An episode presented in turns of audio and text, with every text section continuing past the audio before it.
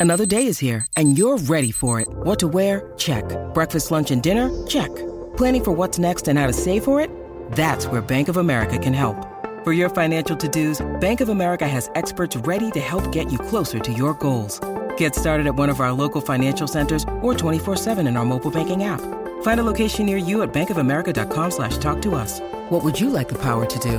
Mobile banking requires downloading the app and is only available for select devices. Message and data rates may apply. Bank of America and a member FDIC.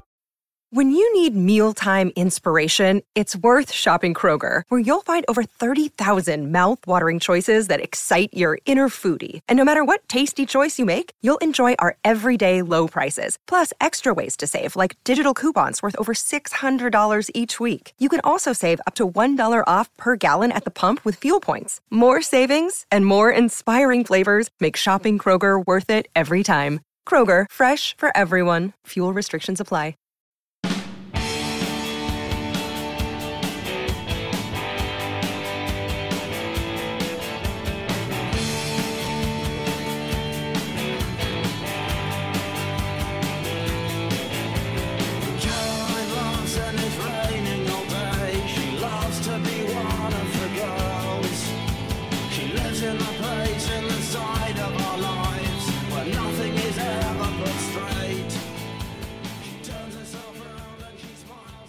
And welcome to No Filler, the music podcast dedicated to sharing the often overlooked hidden gems that fill the space between the singles on our favorite records.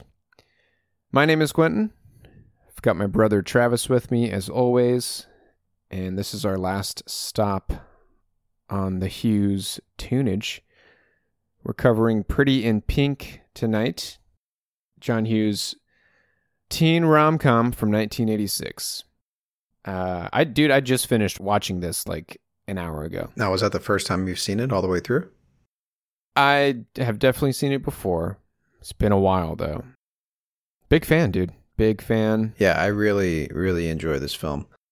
Um, and like coming off of our our discussions of Sixteen Candles, especially, but also Weird Science to some extent. Yeah. It's nice to see, and we, and we didn't watch Breakfast Club at least for this batch of episodes, but going from Sixteen Candles to Pretty in Pink, seeing a female lead character who has agency over her decisions and stuff, and stands up for herself. She stands up for herself. She's Yeah. fucking smart as hell. Yeah. And she has like a real relationship with her father. They treat each other, you know, with respect. Both of them do. That is my favorite thing of this film, dude. Is the relationship between her and her dad. It's fucking Yeah. great. They have like real conversations, you know, and talk about problems that they're going through, you know, and talk it out. That's Dude, one of my favorite lines from the film is when she's talking to him about uh, their mother, her mother. yeah. Uh, who who leaves them? She does. yeah, She, it's, not, a death. Yeah. she- sounds like she went out for a pack of cigarettes, type of thing. Yeah. But like, yeah. she, you know, she's just kind of bringing them down to reality. You know, you got to get over her, yeah. whatever, Yeah. yada yada. And he's like, you know, when is a daughter supposed to be smarter than the father? You know, and then Yeah. Yeah. I just love that shit, man. Uh, anyway, yeah. So this film, We're jumping the gun a little bit. yeah, but well, I was just gonna say it's got a lot of heart, and it Yes. it has the same kind of. I, f- I feel like it is. It's no surprise that he went and wrote Ferris Bueller's Day Off shortly afterward, right? Like you can tell he's getting better as a writer. Um, like when you watch all of these films next to each other, right? Yeah, and what I noticed more than anything, um, the the dialogue, the script, Right. the writing, it's it's much more real. The conversations that the characters have with each other feel more um, genuine. Yeah. and, exactly. and and because you know, and because they're some you know they're talking about things that don't necessarily move the plot along in some scenes. You know, it's just conversations with with friends. Right. Uh, should we should we do a, a brief synopsis real quick and then get dump jump into the tunes? Sure. Okay. Yeah. Well, let me just let's just read. This is a nice, short and sweet, one sentence long description. A poor girl must choose between the affections of dating her childhood sweetheart or a rich but sensitive playboy. That wraps it up pretty nicely. actually. See, I never really saw her and Ducky, or or Ducky as a, a childhood sweetheart. Like I never, it never looked to me like she was ever grappling with the decision to date Ducky. Ducky obviously was pining for her. Has been in love with her since they were kids, probably. Yeah. That's it. We'll we'll get to that later. But yeah, um, So Andy is is uh, Molly Ringwald's character, and Ducky is her childhood best friend. played by Who? Jon Cryer. He's a funny ass dude. He's funny, really funny. Yeah, he's funny. Yeah, he's good. as a kid, you know. And um, yeah, what what I liked about the movie and about the characters, he w- took a different route for a romantic comedy, and where he made it, um, you know, it's a it's a rich versus poor thing. You know, not a not necessarily a popular a popular kid versus uh, a nerd. You know, necessarily. It's more about sh- you know being shameful or eh, you know should you be ashamed of how much money you have and should that get in the way of who you date and that goes for both her character and what's the name of of the the rich kid Blaine is his his name. blaine yeah yeah Yeah, a lot of interesting. Uh, and we got to talk about the the the the the giant asshole that uh, James Spader played. oh man Holy crap! yeah who, so he plays he's another rich kid who's good friends with blaine I mean, like over the top caricature of rich asshole, you know. yeah yeah But yeah, dude, he was well cast. yeah for sure But yeah, anyway, And I like how all the I like how all the teenagers are smoking cigarettes. Like there's even a scene where one of uh Andy's friends, she's like smoking a cigarette in the gymnasium during school hours. like Right. just sitting in the corner smoking cigarettes. sure. And Andy's like, "Put that out, man. What are you doing?" Well, yeah. So, all right. So we're we're talking about the music. Obviously, this is what we're focused on. Um, Yes. I this felt to me like a return to um, the just the um, like the amount of music that you got in um, in Sixteen Candles. Now, Sixteen Candles, as we talked about, was all over the map as far as like you had the Godfather theme song and the Dragnet theme song, really wacky stuff Yeah. like that. He didn't really do Yeah. any of that kind of stuff on this film, but it was a lot of post punk, new wave stuff, and a lot of like synth pop kind of stuff, which he's done a lot. Like that's kind of his bread and butter. I feel like his new wave, you know. Which I mean, hello, Yeah. that's because of the decade, right? Um, and we should say too that that the film is named after the psychedelic furs song. right. It's not like the pretty. It's not like Pretty in Pink by Psychedelic Furs was written for the film. It came out several years earlier on an album called Talk Talk Talk, um, and they actually they re-recorded it for the film. They did they they did a, a, a I guess a more polished like poppier version of the song. It's less aggressive than the original version, but yeah, he named the movie after the song, which is kind of cool. Again, just shows you how obsessive John Hughes is with music, right? He's he's naming a movie after a song from a, a, a new wave band, you know. So that's kind of cool. Here's what I like about this film too, and we and we're gonna actually play one of these songs. We're actually gonna play the clip from the film. Music is such an integral part of this film that there are two scenes where they're actually in a a bar, which I'm kind of confused about because none of them are of age. But Oh no, they they talk about that. Ducky's sitting with that the bouncer guy at the at the in the alley behind that uh club, and he's confused as to why the guy always lets his friend Andy in, but he never. okay, gets so in. they just let her go. so the guy lets. Gotcha. Yeah. Yeah. Well, anyway, um, there's a live band in the film. Two different live bands. One of them is called uh, Talk Back, and the other one is called um the Rave Ups, I believe. And they're actually like part of the film. Like they're in the background playing a live set, right? yeah. Which is the kind of stuff that you and I did when we were in high school. We'd go to concerts and stuff, and it was the coolest fucking thing. oh yeah. When you're in high school to go to concerts, right? Yeah, and let's mention too that Andy works at a record store. That's so right. That's fucking yeah. cool. So this is like part of the fucking film, dude. Music runs through this whole thing. Oh yeah. All right, Q. So let's let's play this scene here. Um, this is one of the the club scenes where, um, you know, uh, Ducky uh, is outside because he's not allowed to go in because the bouncer wouldn't let him in. And um, Andy is inside talking with some friends, listening to some live music. And the band uh, in the background is called Talk Back. And there's not much info on these guys. They're a ska band. And um, it sounds like from, from what I've read that that they are now called Headbone. Or at least that's the you know, of the members of Talkback that are still playing music together, they go by Headbone now. But this song in the film is called Rudy. And apparently it's a really rare ska song to, to find. Like the, I'm reading a, a blog post from 2010 where somebody's like, Rudy by Talkback, finally, the missing song from Pretty in Pink. And so, like, there were three songs that weren't on the official soundtrack, all three of them being uh, The songs from those yeah, bands. from the club scenes, basically. And the other band, um, they were called like the Rave Ups or something like that. That's not rare. You can find their stuff anywhere, right? Yeah, yeah. This song, like, we're playing the actual clip from the movie. Like, I couldn't even find a, a, a solid, like, high quality, legit recording of this song. Yeah. So yeah, like the only the only version of it out there is this bar scene. Yeah, well, I mean, apparently there is there is an MP3 of it out there, but I I like the live scene. Me too. I like the version that they play.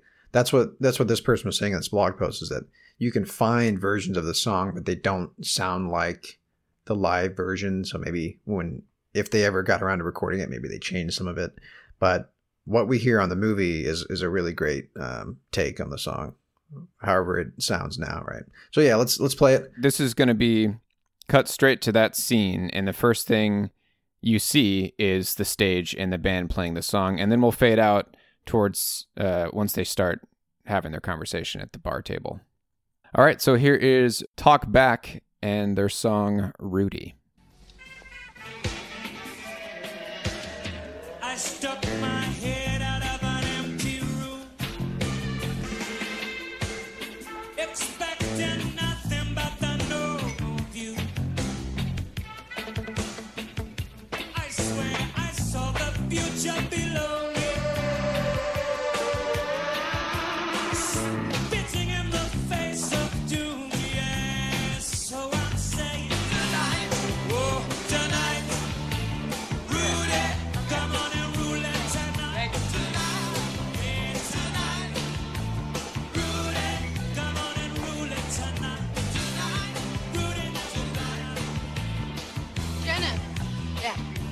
Well, you ever consider going out with somebody that had money? What a great song, dude. Yeah, man. Uh, the funny thing is, like, uh, as this person was alluding to, like, this is the missing song from the Pretty in Pink soundtrack. There's probably so many people out there that for years were trying to track this band down and figure out who they were, and and you know, because the song is so great and it's so prominently featured. Like, it's a straight shot of them doing their live performance for what, like 30 seconds, you know? Yeah, and dude, I'm pretty sure that the lead singer is Dana Carvey. he looks just like him, dude. But no, that's ta- going back to what we've been saying about John Hughes and what makes his films so great. You know, he's just he's a huge music fan, and the fact that Talk Back is a band that you can barely even find information about them online. You can't find good copies of their music. You know, that just proves that this just again is just another under the radar band that John Hughes, you know, just had to have in, in one of his films. Yeah, and I think it, you know, he didn't direct this film, but there's no way he didn't have some involvement in deciding which bands were going to be featured in these scenes Yeah. because this is like it's a really cool scene to see, and I think it captures life as a as a high school kid pretty well as far as like we all remember those those uh, you know our first concert you know or just going to these clubs when you're in high school or college or whatever. Like this brought me back to that and made me nostalgic for live shows, just seeing the scene, which is crazy to think that like there's nostalgia for live shows because it's been so long since we've been able to do that. You know what I mean?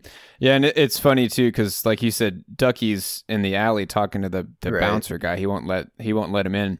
So Ducky doesn't even know because Andy starts talking to her friend about like what are her views on dating a rich Ooh, person. That's a good call. so poor. Ducky, I didn't I didn't put that together, but yeah, he that's why when it finally he doesn't he doesn't even know yet that she has a crush on this guy he doesn't see it until he shows up at the record At store the record for, store the, for yeah. the date night, you know.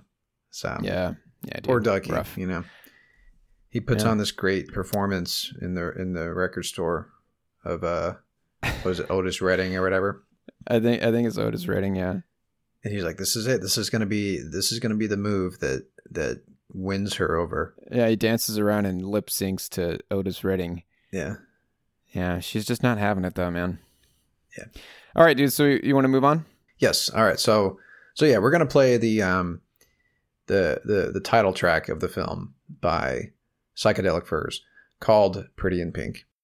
Uh, we're gonna play the original track off the album, not the one that shows up in the film, because like I said, they re-recorded it just for the film. We're gonna play the actual uh, song from Talk Talk Talk came out in 1981, so five years earlier uh, than the film. So yeah, let's listen to this. Uh, you'll recognize it from the movie, but uh, it might sound a little bit different.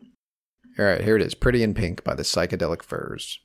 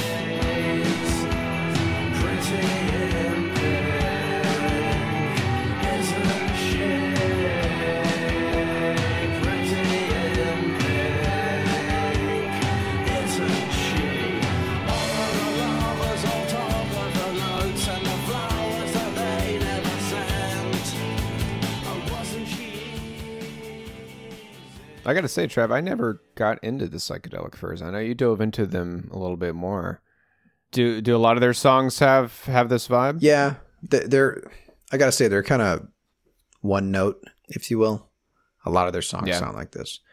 I'm just a really big fan of one particular song. It was a single. Uh, it's called "Love My Way." Yep, that's a good one. That's a fucking killer song, dude. Now, isn't that in the uh, Wedding Singer Oh, I have no idea. soundtrack with Adam Maybe. Sandler? It wouldn't be I think it is. Uh, but dude, that "Love My Way" is is, one of my favorite uh, '80s tracks. I want to say that they showed up on the um on the one of the Grand Theft Auto soundtracks. See, now that might be. There's probably Miami Vice because that's the one that Yeah. I played. It, it would have been that one. Yeah. It definitely would have been that one. Yeah.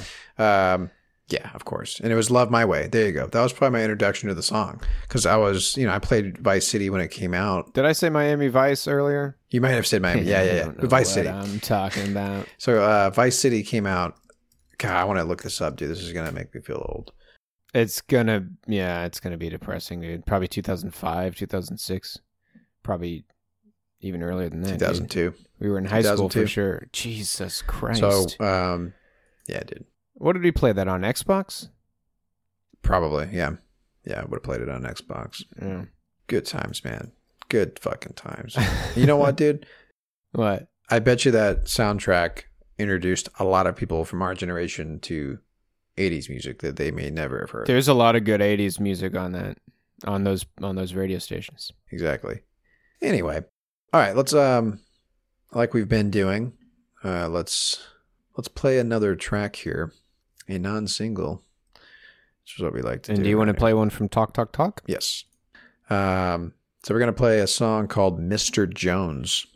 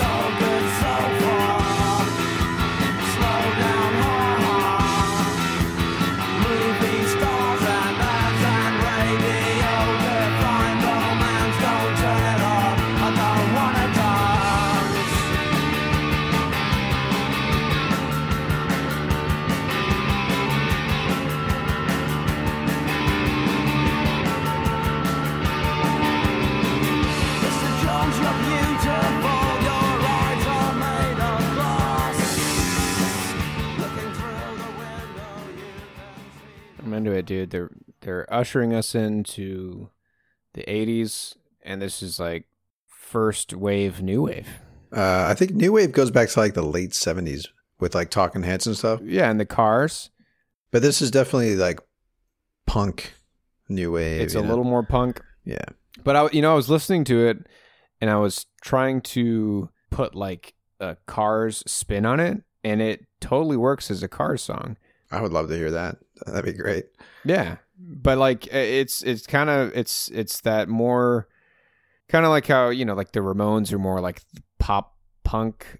You know, I don't know if pop punk's the right word for the Ramones, but you know what I mean. Like it, it's the more upbeat kind of punk. The Cars would fit that bill, I think, but it's but it's with the new wave flair. You know, the the new sound that that was you know, forming in the '80s. But yeah, Definitely. it's got the punk origin. You know, the punk roots definitely still there. Yeah, I want to say Talking Heads was like one of the first bands to get that label thrown on them. I think we talked about that on our new wave, um, our, our Talking Heads episode that we did way back in the day, man. Yeah, yeah. All right, so let's move along here, dude. Um, so this next artist, Q, you were excited when you saw that uh, that this guy showed up on the soundtrack. So you you are a fan, or you, you've you've listened to this guy in the past. His name is Jesse Johnson. So what makes this guy such a badass? yeah, let me tell you a little bit about him and my my history with him.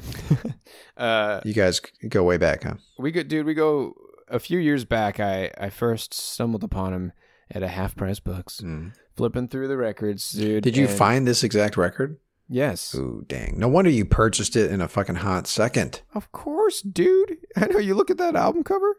I would defy anybody to not want to purchase that immediately when they see it. We're talking about Jesse Johnson's Revue, and that's the name of the record. Yep, and that was his debut album. So this guy, so this guy used to play in Prince's band. Um, And it's it definitely sounds like it. You know, it's that same Yeah. kind of style. Now, hang on. Let me make sure I get this right, dude. So, there's a band called Time. Have you heard of them? The time, yeah. Yep. So, that was a band formed by Prince, uh, and Jesse Johnson was the lead guitarist for Time originally. Dude, I want to do an episode on Prince, but I want to I want to focus on his early stuff. Same, dude. I, dude, his, I would love to do that. his early stuff is amazing. yeah, man. let's do that. so you take one look at Jesse Johnson's Revue, the album cover. Actually, no. You do. you- I did one other thing before I decided that oh, this is definitely going home with me. I flipped it and looked at the back, and let me tell you, dude, it is gold. I'm going to show it to you right now. of this thing. Gold. You hear me? Gold. Okay. I gotta see if I can find a large enough. Here we go. Here we go. Look Oh, at the members dude. of this Yeah. dude. And tell me that guy second from the left. How is that not Michael Keaton? Hmm. Now we're starting to connect dots because Prince shows up on Batman. Dude. Now it's all coming together. Anyways, yeah, I was I, I had to buy it. This is like the just the perfect '80s pop record. Yeah. Yeah. Um. Dude, everything about yeah, that. dude. Just think early Prince. Anyways, let's just play some of it. Yeah, so all right, let's just say this. So technically, the song that is featured in Pretty in Pink by Jesse Johnson was released on the soundtrack. So it, it wasn't tied to another Jesse Johnson album. Uh, it was just part of the Pretty in Pink soundtrack. So we're gonna hear that one first. And this song is the song that plays in the background at the asshole rich party that they go to. That so basically Blaine is the dude's name. You know, he's he's asked he's asked Andy out. Hey, let's let's you know, you want to go out or whatever. Yeah, he he really likes And her. she's like, tee hee, yes. And then they go on a date. He takes her to his rich turd face, his friend. What is his friend's name? Steff or something like that, right? Steff. Yeah, takes him to a party at this guy's house, and this is the song that's playing in the background. Now, I would argue that Turd McGee would not be listening to cool music like this, but whatever.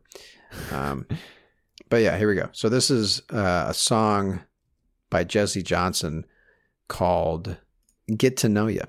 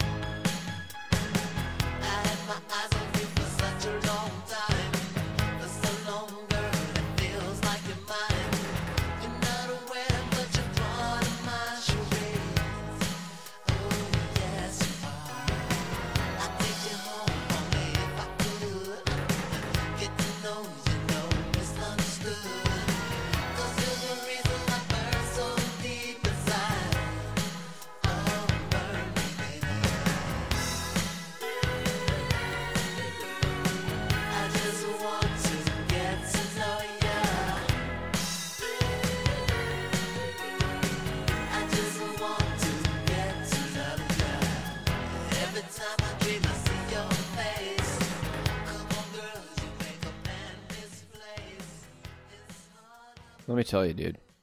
That song is a snooze compared to all the songs on Jesse Johnson's He Revue. dude. he uh, he probably just phoned it in for for John. so did John approach Jesse? I bet say, you "Hey, he can you did. write a song Here- here- for Pretty Here's Pink?" why I think he did, dude. Because as both of us noticed, this record is featured like in two different places in the record store that Andy works in. Like you can Uh, see Jesse Johnson's Yeah, that is what you're record cover. Yeah, is like yeah. there's a his, there's a poster. Yeah, So I'm that to Yeah, me says John Hughes was a fan. Um, because as as I as I read about, you know, as with all of his films, John Hughes was obsessed with the, the music, right? And like uh, from what I read, there's a quote from the costume designer Marilyn Vance, who I I recognized her name in the credits for Weird Science, and I think she's worked with him. She's kind of like his Ira Newborn, right? gotcha. She says here, the music he chose, especially for Pretty in Pink, it just altered my whole everything. It just got me into something. And that's really a lot aside from what he wrote about the character in the script. It just brought it to life. He'd say, okay, this scene, I'm going to drop this music into there. And he'd play it, and it was incredible. It just danced in your head. Yeah, that's great, man, and that's that's so cool. She's saying that it basically like- like, it tied everything together. When she would when he would play the song for her, you know, think about it. She's the costume designer, so like even with the music choices that John Hughes is bringing to the table, she says it kind of ties everything together. So Yeah, so so I can I can yeah, I can definitely see that where yeah, if you're working on the film before you see the final version of it. Yeah. Yeah, and then he goes, "Okay, in this scene like this is the song I'm going to play during it." And she hears it and she like she was saying that changed everything like that brought the movie even more to life. Yeah. Changed everything. so yeah, I'm sure I'm sure John Hughes was a fan of, of Jesse Johnson, right? Yeah, and let me tell you, Trev, after listening to Jesse Johnson's view, I was a big fan too, man. And we're going to play my favorite song from that album. Which is funny because I, I picked this track without even asking you like what your favorite track was off off this album. So like this one jumped out to me too. Like I was such a fan It's of it. It's a fucking banger, dude. yeah, It's, so awesome. good, Yeah. man. All right, so we're gonna listen right. to So a song off of Jesse Johnson's Revue called Just Too Much.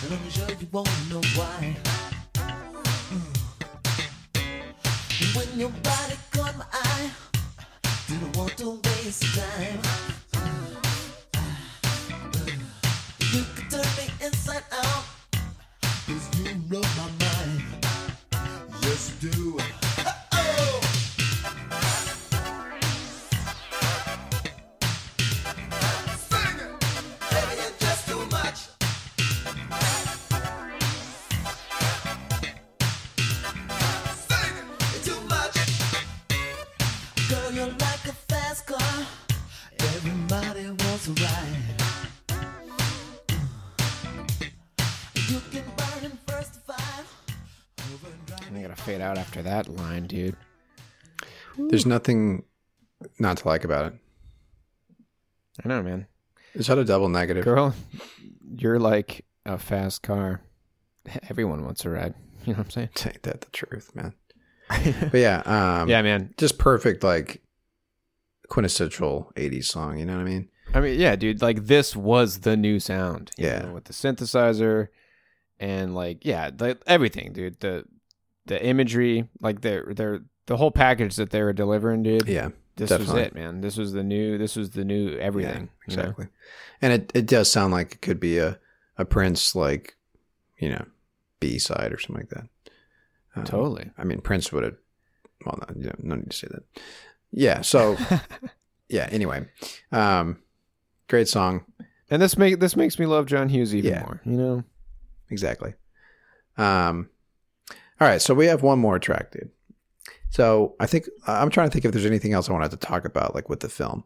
I think Well, this isn't a movie review podcast. It's not. but yeah, I, I it's not. you. But we we we you know we pointed out some things that bothered us about um, Sixteen Candles. Well, I will say, you know, if we're gonna go down that route, Are we going I to talk about gonna Ducky? turn- dude? Yeah, we're gonna talk a little bit about Ducky. Let's talk about Ducky. Okay, uh, he's a little bit too Clingy, obsessive. Yeah. Okay. look, Entitled? he's he's he's he's madly in love. Yes. And he's been in love with this girl probably since they met and they're childhood friends. Right. I get that. Yes. But he was a total dick at the bar when she brings Blaine to to meet up with him at that bar. Oh yeah. Of course. I mean, yeah. Total dick. And then he and then he kisses her best friend, Yeah. the, the other the older uh, girl that works at the record store. yeah, she's um. That's what's her name? What's the actor's name? Oh, I don't know. She was in Ghostbusters. Yeah, she's she's the receptionist in Ghostbusters. Yeah, yeah. Uh, Annie Potts, I think is her name.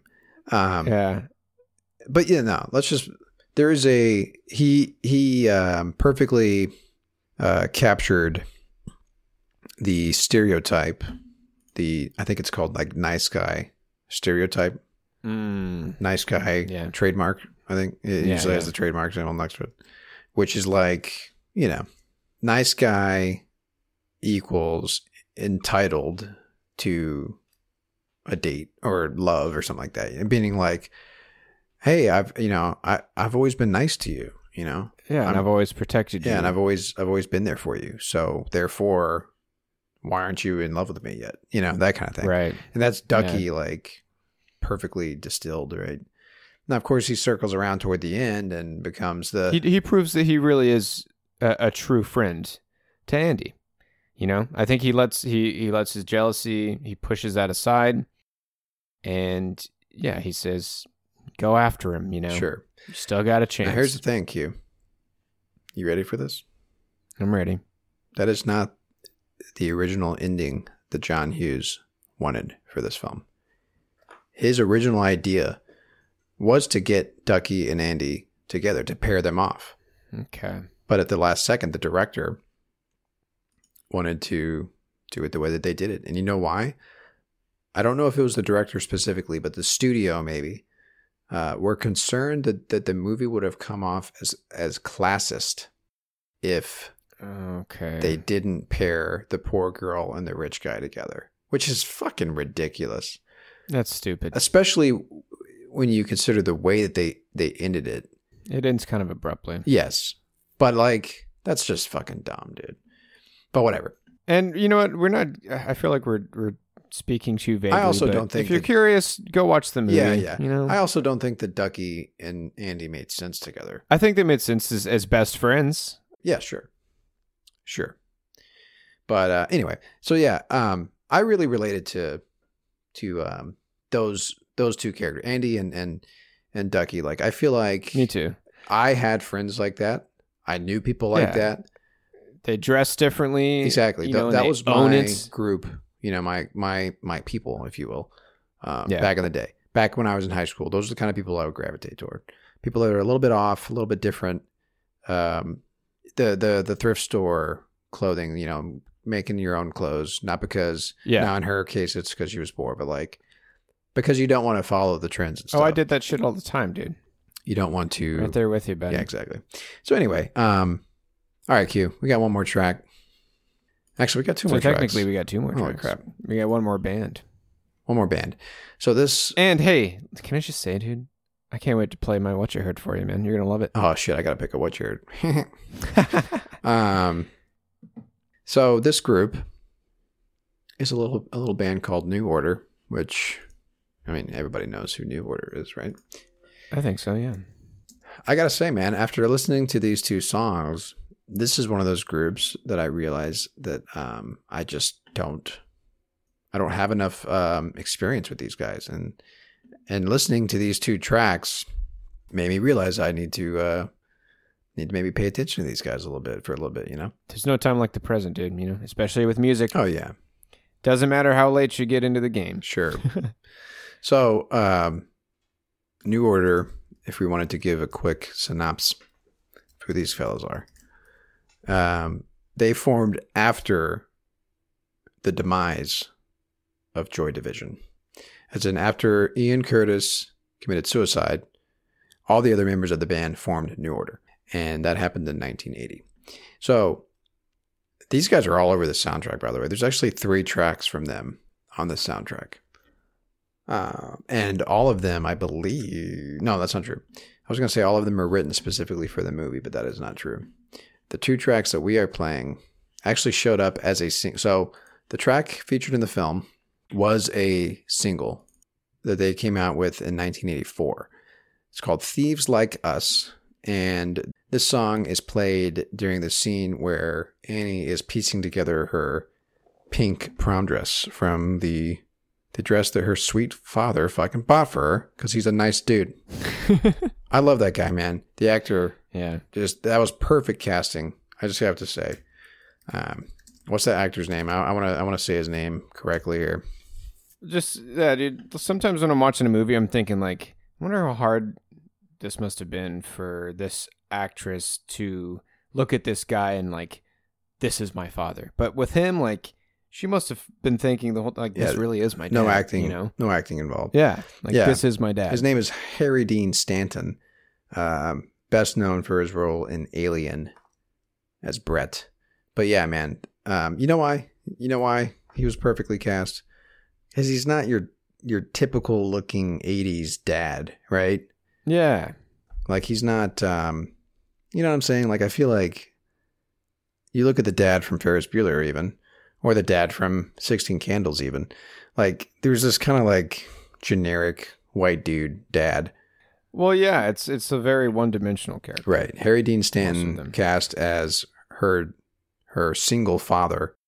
It's the perfect casting, dude. Especially with the kind of the plot points that he had, where he was kind of working part time and she was trying to get him a job. He was struggling with a lot. I think he may have been my favorite part of the film. Anyway, Yeah. all right. So while she's piecing together this uh, her iconic pink prom dress, this song is playing in the background. It's called "Thieves Like Us" by New Order.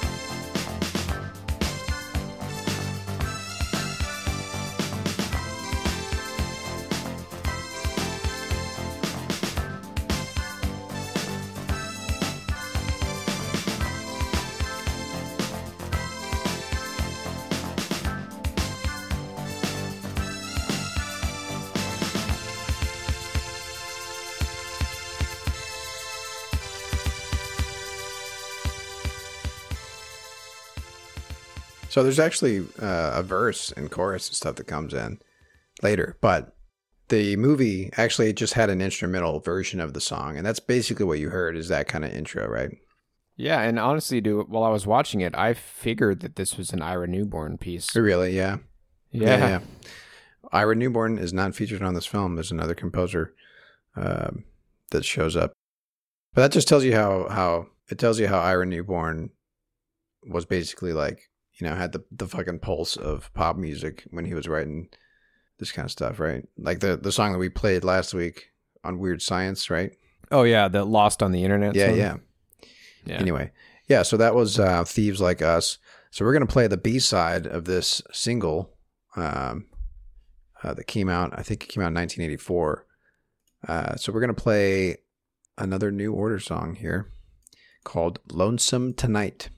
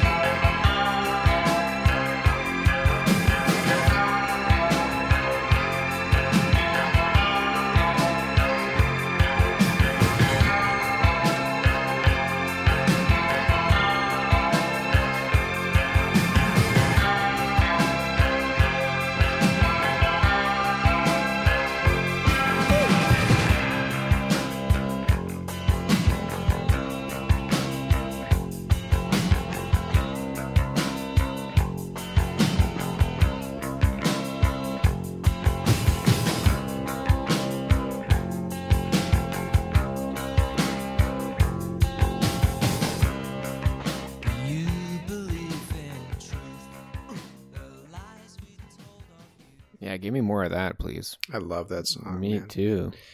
Yeah, I love that little breakdown there between the two verses. Took a little quiet guitar ding Yeah. going on in the background. So- Really, cool. so many bands from so many indie bands from the 2010s tapped right into this sound, dude. Big time. They must have been fans. Oh yeah, of course. Yeah, but like, you know, the indie sound, I'm thinking like, you know, even bands like Arcade Fire a little bit, maybe just tad, maybe a little bit. Yeah, maybe the Shins a little bit. Yeah, to me this this could have come out uh, as a as a single in in the 2000s and I think it would have charted, you know. Oh yeah, for sure. Well, to the extent that indie music charted back in the 2010s. Um, but yeah, it would have it would have gotten some some traction, I think. But um, yeah, I think you know it tapped into a little bit of, of shoegaze, a little bit, a little bit. Oh, absolutely. It's the guitar, the tone of the guitar, the reverb. Yeah, Anyway, um, good stuff. good stuff, right? So that was "Lonesome Tonight" by New Order. All right, Q. We've reached the end of our journey together through a few iconic John Hughes films. We started with Ferris Bueller, which was great. We ended on another high note with Pretty in Pink. I think so. Yeah, absolutely. Uh, and dude, we we listened to some great music these last four weeks. That's true. Music that we probably never would have listened to, no way. especially a song like this, the B side to some obscure single by New Order. Yeah. you know? Totally. obscure, you know, aside from the fact that it was featured on Pretty in Pink. But yeah, we would never have, never would have talked about these guys. So I think it was a good decision to uh, tackle the '80s through the uh, the lens of John Hughes. Next week, we're going to return back to sort of our our normal format as far as um, just kind of talking about kind of what everybody feel like talking about. Diving In into other one album. Yeah, one album, um, and just talking about whatever wherever we want to go. You know, wherever we decide to flow. And I definitely I want to spill beans, dude. All right, let's tell them. So this is gonna be a first for us. We are going to cover a brand new album, and it's going to be one of our favorite bands of all time, easily, always and forever. Yep.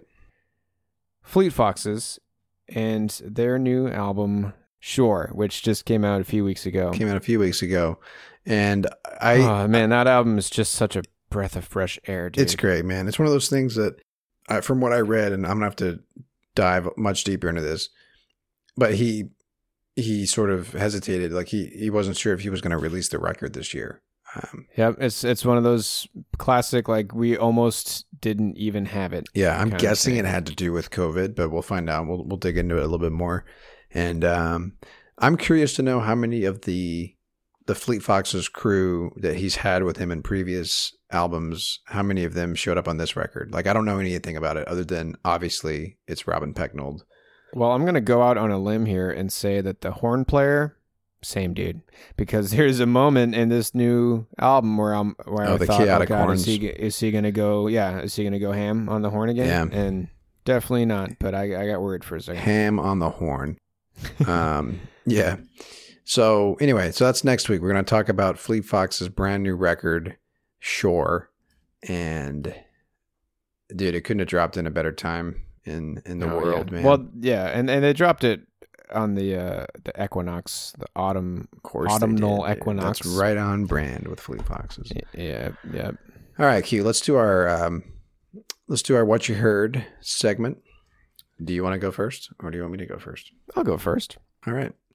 So Q, what you heard? Um, well, hold on. Let me break it down for people. Q. I have a feeling we may have some new listeners just between now and last week. You might be right, dude. Just a hunch. So you might be right. I don't know if we've really explained what what you heard is lately, but basically the idea is I say, "Hey Q, what you heard?" And then he he you know brings a song to the table And I say, and I say, well, let me tell you, friend. and he says, "Let me tell you, friend," and then he plays a song. The idea is, you know, Q and I we listen to a ton of music, obviously, and um, this is just another way to bring two more tracks to the episode that are usually, you know, completely unrelated to the artists, artist or artists that we're talking about on the given episode. And they're usually two very different genres too. So it's just a way to kind of mix it up and just hear two other songs. Hopefully, we're introducing you guys to something else new that you haven't heard before. And uh, that's basically it. And we have a Spotify playlist to go along with it. So every week, two new tracks get added to that playlist. Uh, it's the two tracks that we pick for the What You Heard.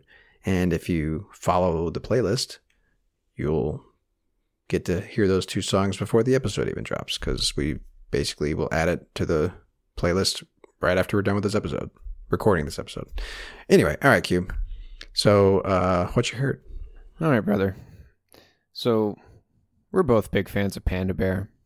Panda Bear. Noah Lennox. Noah Lennox. Noah Lennox. Yes, he is Big fan of him. Q. Who? What? What band was he in? Uh, he he is one of the founding members of Animal Collective, which is another one of my favorite bands. Uh, and his solo work is also fantastic too. Um, he also pretty much just brightens up any song that he's on. He he he shows up on a lot of random albums. A few that I'm thinking of in particular. You remember that Atlas Sound song? Oh yeah, Walkabout. I love that song, man. Me too, dude. And I think most people probably, if they don't know Panda Bear, they don't realize that he shows up in Random Access Memories by Daft Punk in that Doing It Right song. Mm. Doing it right. And I'm talking about the things and I'm doing it right. I don't know the. I don't think those are the lyrics. I don't think Close so. enough though. Um, but he just popped up in an album that came out last year uh, from a band called Teebs. It's actually just one person. Yeah, yeah, I know Teebs. Uh, dude, I'm a big fan of Teebs. Way before this came out, Teebs is like an electronic uh, kind of down tempo guy. Yeah, I, I haven't actually uh, listened to much of, of his Okay, stuff. I'm actually I actually am very familiar with this track that you're about to play. Actually, because I follow Cool. Teebs, and so I I got excited because this was a new Teebs track, and I just thought it was kind of a bonus that Noah Lennox showed up on it. Well, this isn't new. This came out last year, brother. Oh, really? All right. Well, I stumbled upon it at some point this year. yeah. All right. So this is a song from Teebs. It is uh, on the album Anicca, and this song features Mr. Panda Bear on there. The song is called Studie.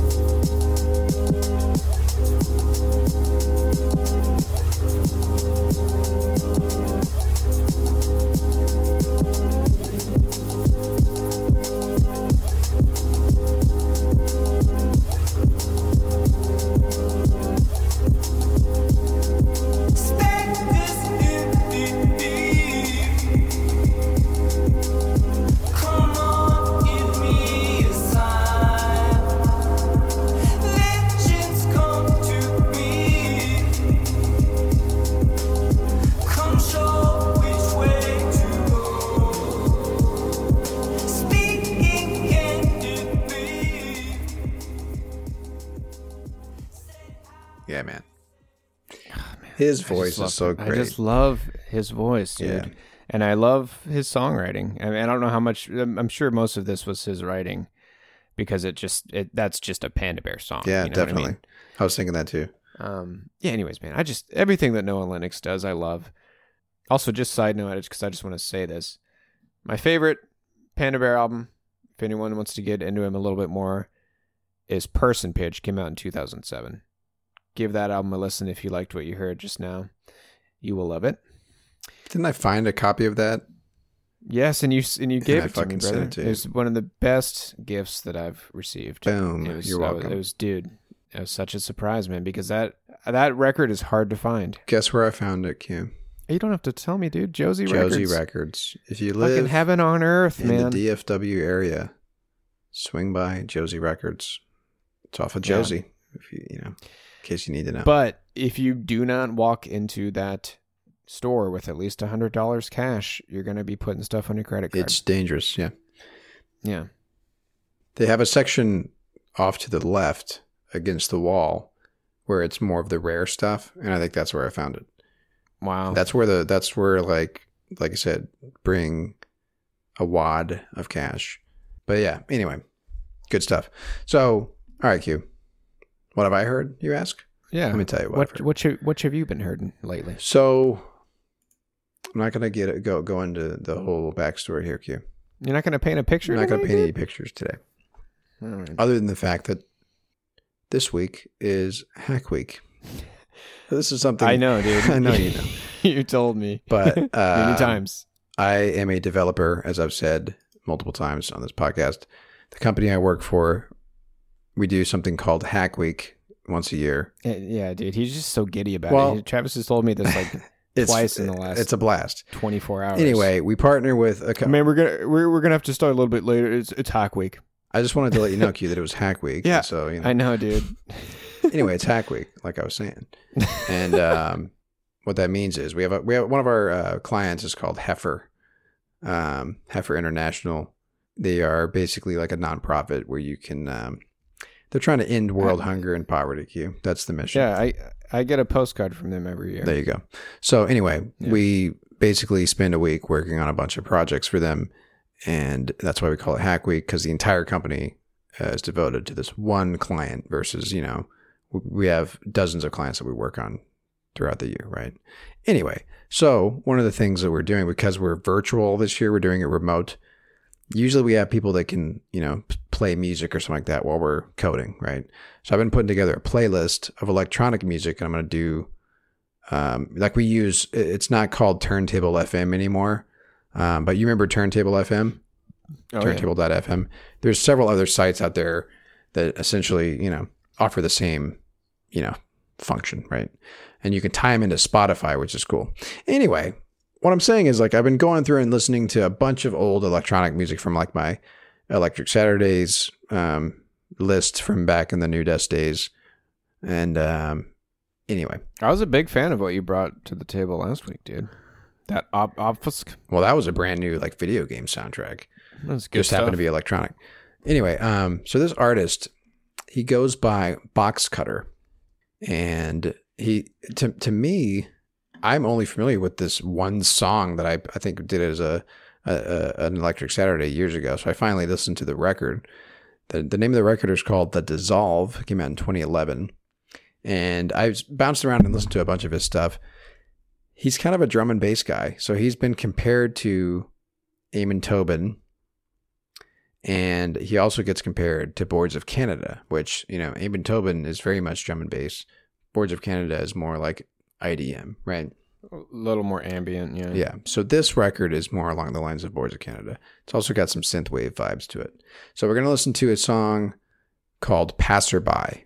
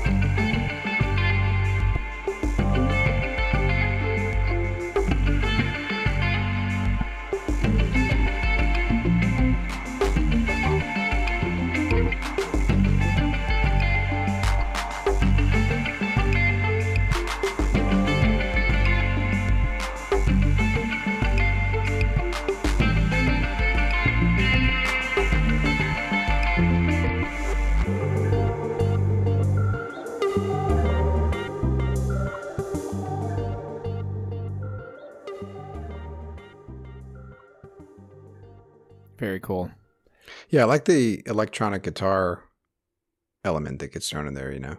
Kind of cool. Yeah, it's got a really cool like dark, dark vibe. Yeah. to it. Which I, yeah, I say that a lot. Sure. when I'm just I understand. songs. I understand but yeah, So this is insane right here, okay, Q. We did not we did not coordinate this, you and I. So I'm reading a a review by the BBC of this record, a review that came out the year that it came out in 2011. And the guy says here, vocalist Brian Green appears three times on the record, and it says here, more like Panda Bear Mm, what? than any artist to be found alongside Boxcutter in the dance electronica racks. What? What the fuck? So the person who reviewed this record What are the fucking odds? back in 2011 referenced Panda Bear when talking about a vocalist that appears on a few tracks called Brian Green, who I'm not familiar with. Anyway, that's that's a fucking small world, Q. Yeah, dude, that's that's kind That of is wacky. All right, so Q, we got to talk about something that happened today. Um, by the time this episode comes out, it'll be about a week since it happened. But uh, we learned late in the day that Eddie Van Halen died of throat cancer, I Throat believe. cancer. Yeah. Throat cancer. Yeah. So, for fans of rock music across the globe, this was pretty shocking today to hear this. Yeah. Because I mean, dude, I mean he has he has been elevated to god status and in guitar circles, you know. Yeah. So you just and he was like 65, I think. So Not even that taken man. way too early, and Yeah. it's just hard to to think about um, icons that are that larger than life. You know, Yeah. uh, Well, dude, you know what? He's shredding licks up there with Cobain. he took a Jimi stairway to heaven, and he's playing with. Well, I guess. Yeah. Hold on, No. Jimmy Page isn't dead yet, but uh, yeah. yeah, he's up there with other other uh, rock gods that have passed before him. Uh, if you believe in that kind of thing, Q. Uh, yeah. But you know what, why not? Just entertaining the Sure. idea. Okay. But anyway, um, Yeah, it's it's it's yeah. It's- that, yeah. that hit me pretty hard. it hard. takes a little bit to process that, and um, you know, we decided that we're going to close out the episode with eruption, which I think I I may have talked about that. So the thing is, we did a Van Halen episode not too long ago. Um, Yeah, So if you go back a few episodes, and I think we did it. I think we did him justice too. I that think- was I a fun so. episode. So We played some cool songs. yeah, really cool songs. We we played a few tracks that were non singles from three of their records.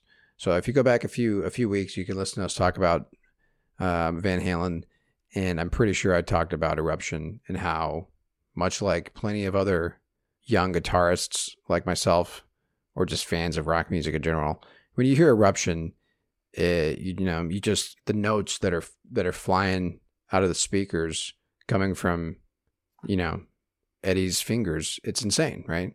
It's yeah, mind just throw in boggling. the you just throw in the towel right there and say, just why should I even bother? Because I'm never gonna be. yeah, yeah, good. sure. But no, what it does is immediately, you know, every budding guitar player immediately learns how to finger tap after listening to that because you want to be able to. I remember when you did. yeah, dude. you want to be able to try to emulate that as, as as best as you possibly can, and you can. You never will be able to, but you can try. If- If it wasn't Eddie that got you into finger tapping, it was probably uh, Kirk Hammett. Yeah, exactly. But anyway, you know, Eddie was kind of the pioneer of that. He wasn't the first to do it, but he was the one who who made it what it was, you know, what it is. Yeah. Anyway, so let's let's listen to Eruption. We're going to close that's going to close us out. Um so yeah, listen to some Van Halen, you know. It's time to remember how badass this guy was. Um Yeah, yeah. Uh, you can find us on nofillerpodcast.com where you can check out all our show notes, look at the track lists for each episode. You can also find us on the Pantheon Podcast Network. That is our home, our the music network that is loaded with lots of other great music podcasts. it's erupting Q with It's it's erupting with excellent music podcasts. Absolutely. And that is pantheonpodcast.com. Find us on Twitter as well at No Filler Podcast. Find us on is the that Twitter. the name of our is that the name Yep. of our Twitter? Uh sure. Is it? Is it Dude, we're terrible. at no at filler at no filler terrible at the socials. or is it just at no filler? It's at No Filler Podcast. There you go. Actually, you know what? If you go to our Twitter account right now, I retweeted our our Van Halen tweet because I wanted to put it up at the top. Um, so if you want to listen to our episode, With that badass picture of Eddie. That is a cool picture. shred- Just shredding it, dude. That's Yeah, right. It's a really cool picture. go go to our Twitter account. You'll see a badass picture of Eddie, you can listen to our episode. All right, that's it. We're done. This is it. Yeah, we're done. All right, next week we're talking about Fleet Foxes' brand new record, Shores, and we're going to have Eddie close us out with Eruption. And that's going to do it for us this week. My name is Travis. And my name's Quentin. Talk to you all next week.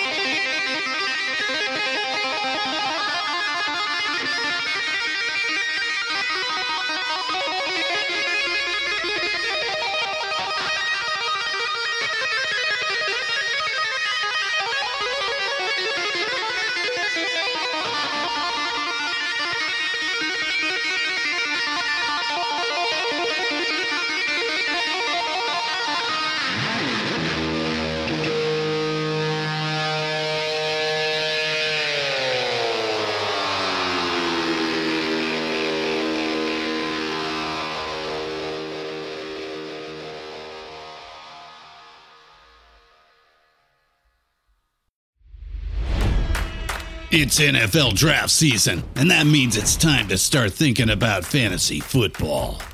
FantasyPoints.com features industry leading experts and prognosticators using proprietary hand charted data to help you score more fantasy points. FantasyPoints.com is the place to go for whatever kind of fantasy football you play. Whether you play fantasy football, daily fantasy sports, or do a little bit of everything, Fantasy Points has the meticulously researched content to guide you to victory. And why wait for the fall? Fantasy Points also covers the new spring football league, the UFL. Join the guru, John Hansen, Scott Barrett, Joe Dolan, and other massive names in the fantasy football universe with an exclusive offer. Use code Pantheon for 15% off any fantasy points package, including the all in package, with access to every article, tool, and data nugget that Fantasy Points has to offer. That's fantasypoints.com and code Pantheon for 15% off at Fantasy Points. Fantasypoints.com. Code Pantheon. Score more fantasy points.